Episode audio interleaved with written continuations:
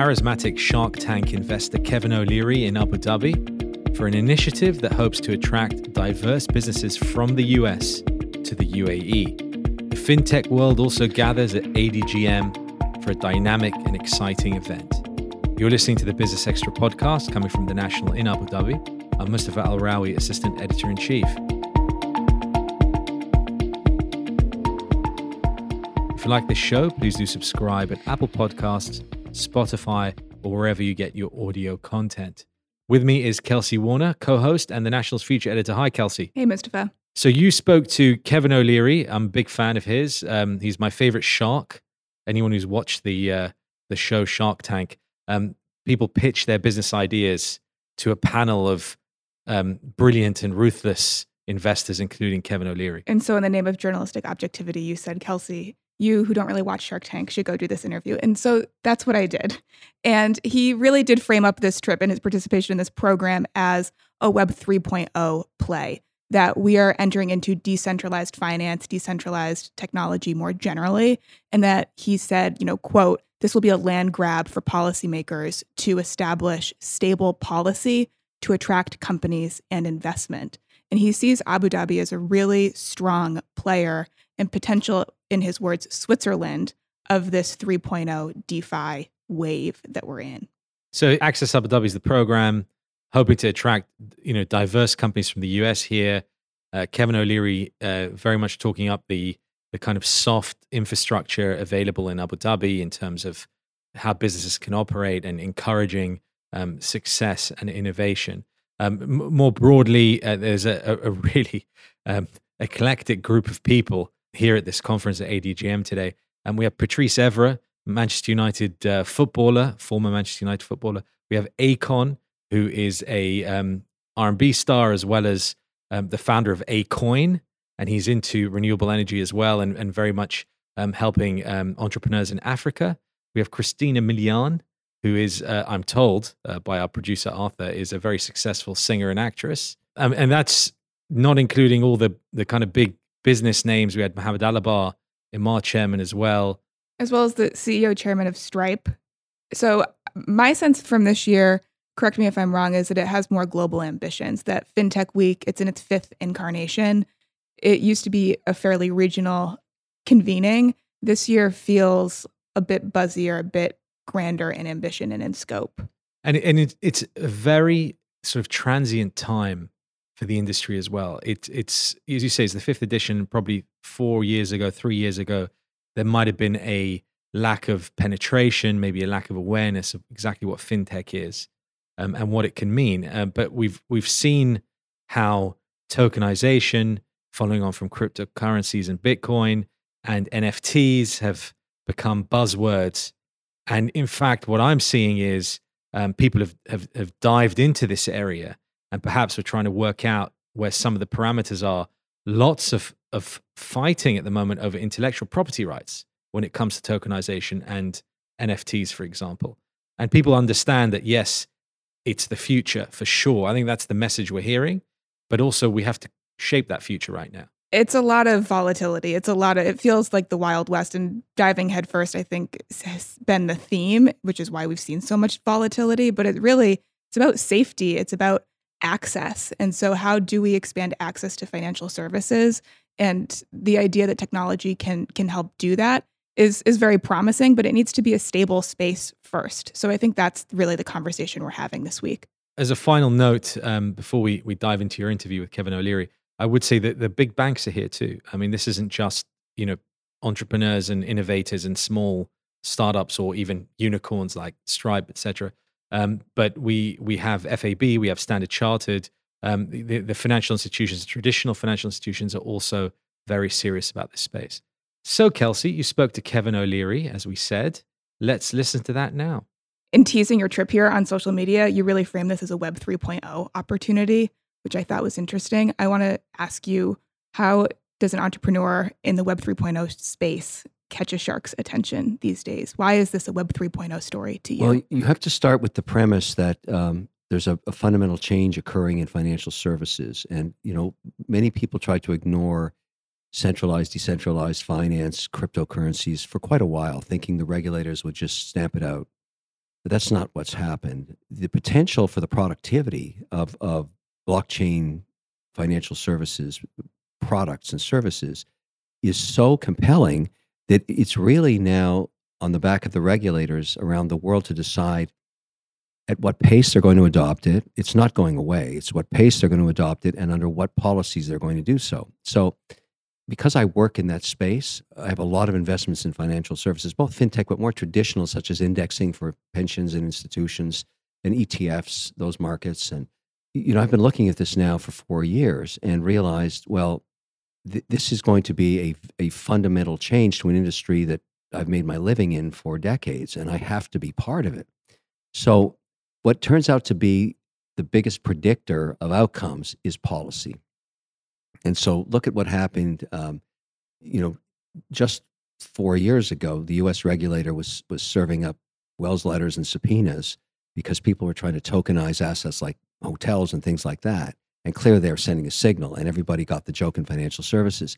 But then we saw regulators in Switzerland and Germany and, and England and New Zealand and Australia and Canada start to take a different tone.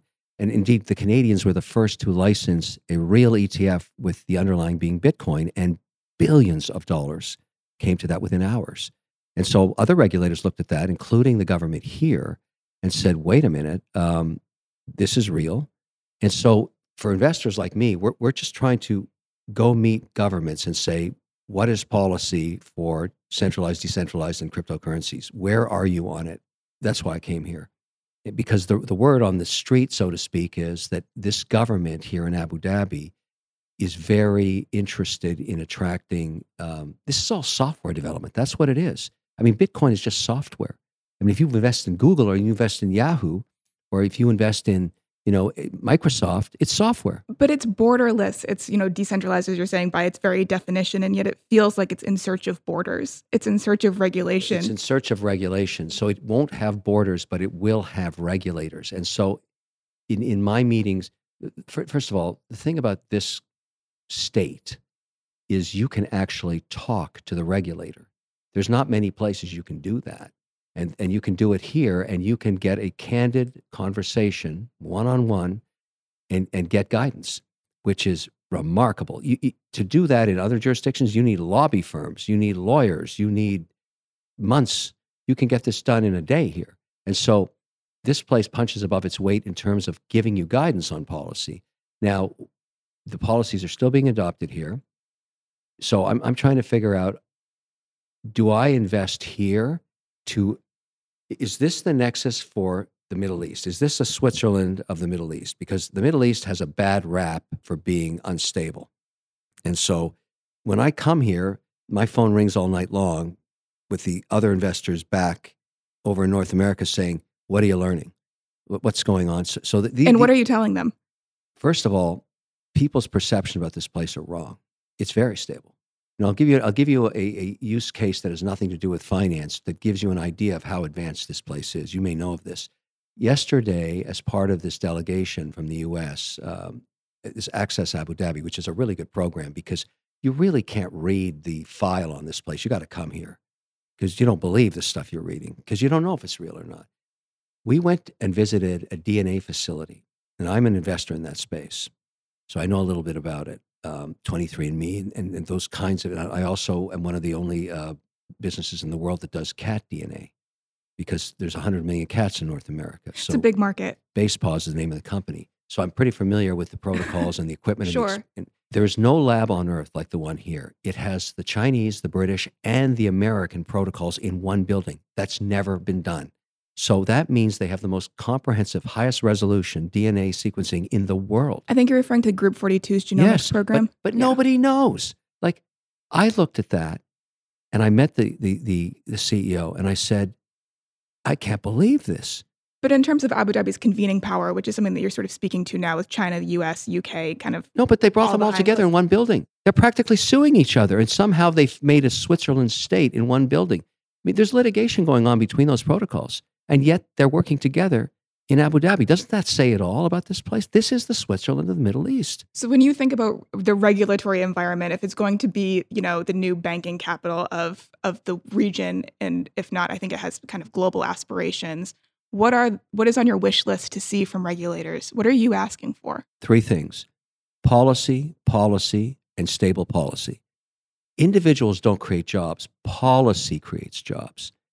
It gives you confidence to invest. If I really you know, think think about my situation. I'm just one investor, okay? I'm a fiduciary. I have to convince myself first that this risk is worth taking because I don't want to be wrong. And in that context, I, I move very slowly. I really, really need to get there. And I've been coming here for years and not really believing, you know, what everybody was saying because the region is so unstable. But my confidence level is way up now. What changed for you? Actually, meeting government multiple times. It, it's easy to go to some conference and shake hands once, but to actually get in the three days I've been here, I've had multiple meetings with the same regulators, their staff, His Excellency. I mean, you don't get access like that. And so the, the, the fact that they're willing to commit that time tells me that they're that they want to get more people in, in where I'm at. It speaks to some responsive, agile government. I heard you recently be somewhat critical of the Biden infrastructure bill as Oh, I'm beyond critical. But is it going to be jobs or is it going to be a, you know, decelerator of US competitiveness? And I want to ask you about you had mentioned jobs earlier. What sort of jobs can be created by an agile government? It's no longer about whether, uh, in, in the context of Abu Dhabi, moving jobs from one jurisdiction to another. The, the opportunity here is do you make it the nexus for your business build out in this region? Because there's one irrefutable fact, in, in particularly financial services. The growth in these markets around here is geometrically larger than North American growth. And so for financial services which are losing their borders, as you said earlier, and you're correct, all of us are looking to figure out how do we tap these new markets and from where do we tap them.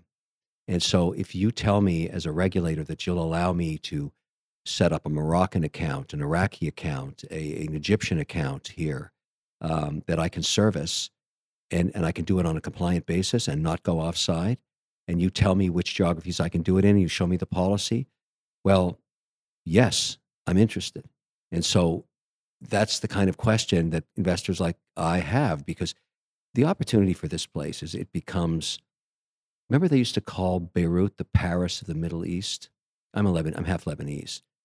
Well, this place can be Switzerland of the Middle East. It can be. And Swiss, the Swiss have designed the most incredible financial services, you know, in the world and the most stable policy and, and the most stable government and I know that because my dad is Swiss, and you know, I've been living there for 49 years, you know, back and forth. So I understand that definition and what it means. And remarkably about this place, and I didn't even know this, my father is my stepfather, and he worked with the ILO. I told him I was coming here, and he told me, I lived there 30 years ago with your mother. I said, What, in Abu Dhabi? He said, Yeah, I worked on the water system the ILO were, oh, were wow. brought in to build the infrastructure. And he said, Where you are today, because I had my did a FaceTime out of the hotel. He said that was nothing. There was nothing there. And you know, people claim it's the 50th anniversary. The truth is about this place, this all happened in 25 years. He was here 30 years ago. There was nothing here. There was no water yet in many places. And look at it now. Policy. That's what happened. You got to lay the pipes. So, yeah. I want to ask you about Access Abu Dhabi and the program to attract American companies to establish in Abu Dhabi. What does success? You're a spokesperson for that. I think it can be easy to be maybe critical of maybe some hype around around this program and what does actual concrete success look like from this program as an Abu Dhabi resident what should I be looking for from Access Abu Dhabi well, well Sarah and her team convinced me last year that she could get me access to the government that's what I wanted I mean, it's been great to socialize with everybody. We've had a wonderful time, but I'm here to meet the government.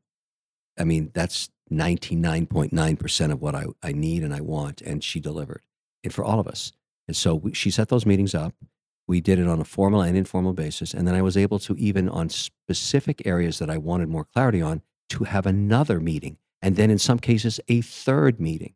So I want to use my time really, really productively here. And, and I've been able to. So she called it Access Abu Dhabi, and that's exactly what she delivered. And so uh, my recommendation is to do it again and again and again and again because we're like bees with pollen on our on our legs now. We're going back and saying there's honey over there, and we got to figure it out. So Sarah Amaliwu, who's the founder of Access Abu Dhabi, and it's a tie-up between Maven and Abu Dhabi Investment Office. And I want to ask you last question. It is specifically targeting women and minority-founded businesses, and I think you probably could have been more general and just gone after American startups 3.0 space, that t- sort of flavor. And yet you've said that you're going to make a commitment to attracting women and minority founders. Why is that? For me, it's more practical. I look at my portfolio in the last 16 years in venture, in private investments, because we run a pretty big book. Pre pandemic, we were over 50 companies. Post pandemic, we're 34. So most of them survived and are thriving. The majority of our returns during that long extended period have come from companies run by women. So we're biased now. So when we look at, at companies, remember, these are private companies, and a lot of them in consumer goods and services, a lot of fintech as well. In, in private investments, it's return of capital that matters because you're deploying capital, you're betting on a team, and until you get your capital return, there is no return on capital. You need return of capital. And so if you look at the outcomes of the companies run by women, they have, well, 70% of our returns have come from them. So we're now very biased. When we deploy new capital, we're looking for, and you know what I think it is? It's risk mitigation. If you, if we looked at, we tried to study uh, quarterly outcomes for seven years in our own portfolio to figure out what are they doing? Because they don't know each other, and these are different sectors, and we have everything from wireless charging to, you know, uh, environmentally friendly sexticide. We have commercial kitchens. We service airlines. I mean, we we've got everything, and we we do gym equipment, and uh, we do cat DNA. We do we do all of it, and and, and these outcomes are all. Uh, for example, Wicked Good Cupcakes just bought a, was acquired by uh, Hickory Farms last week. That's one of my companies. Run by a mother daughter team, which started off in their kitchen and became the number one gifting item in America, FedEx, you know, cupcakes. And so, how? did that happen. And what it turns out is if you look at the companies run by, by men, and I'm not against those either. I mean, I have those as well, but they send, they tend to set targets that are, are only achieved about 60% of the time, which means they put growth goals like 50% on an annualized basis or whatever they're doing. And you look at the at, at the targets met by uh, companies by women, which is to say unrealistic goals, testosterone targets, I call them, and and you look at the women's targets are significantly less. They may be only 15% growth they're targeting, but they hit those goals 95% of the time. And where it manifests itself in outcomes is they have very sticky teams. Nobody wants to, to, to leave something that's constantly hitting its targets. And so they have no turnover in, in, in key areas like accounting, compliance, logistics, where in companies with you know only half a billion in sales or something, which you know these companies are 50, half they're kind of small. You don't want disruption so my theory is that because they're they're they're setting targets that are achievable, they, the culture is different, and the outcomes of the capital return is faster. So the minute you get your capital returned, you're starting to get a return, an internal rate of return. So that is why it's a smart idea from a government policy perspective in this place to have over half the country run by women. Why not? I'm not trying to start gender warfare. It has nothing to do with it. It's returns following the data. I'm a fiduciary. I try to get returns. Like that's, I don't, I've often said this, maybe whimsically. I'd give money to a goat if I could get a return. I'd, I just give money to where I can get a return. And it happens to be better for women. And you're expecting to see a return from Abu Dhabi. Are you expecting to invest in Abu Dhabi? Of course, Will you uh, invest but, but, on but this I'm, trip? I'm looking to understand policy. When you get comfortable with policy and it's going to be stable and you understand the regulator in financial services, then you can turn the spigot on. And you don't do it until you do. We, we look at a lot of jurisdictions because we know we have to start in this world where there's no borders on financial services. We have to start establishing our nexuses in different places. There's very few Switzerlands in the world. When do you think Abu Dhabi can establish itself as a Switzerland? I think it's happening right now. I, I, think the the initiatives to focus, and you heard uh, the chairman at the beginning talking about this focus of this meeting is financial services. Well, that's the messaging you need to have. The reason, if you look at the velocity of capital, global capital, at the sovereign pension level, state level, provincial level in Canada, 60% of the velocity is towards financial services right now, trying to figure out the new world. That's how you should look at it. You should say where is the where is the velocity? And it's in financial services. So for the government here to make note of that i'm not saying education isn't important. I'm not saying energy isn't important. But for the next three years this is going to be a land grab for governments that can stabilize policy. And my sense here is they get it and the fact that i can come here and put pollen on my bee legs and go back and say i think we should you know you know how bees wag their tail and say, go that direction? Well, that's what I'm going to be doing when I leave here. That's how they work. Well, Kevin O'Leary, trying to understand the New World Order, good luck to us all in that endeavor. Thank you for being here. Thank you. That was Kelsey speaking to Kevin O'Leary, the Shark Tank investor. Kelsey, thanks for being with us again. Thank you. Thank you for listening. All that remains to thank Arthur Edison and Aisha Khan, our production team. And please do join us again next time.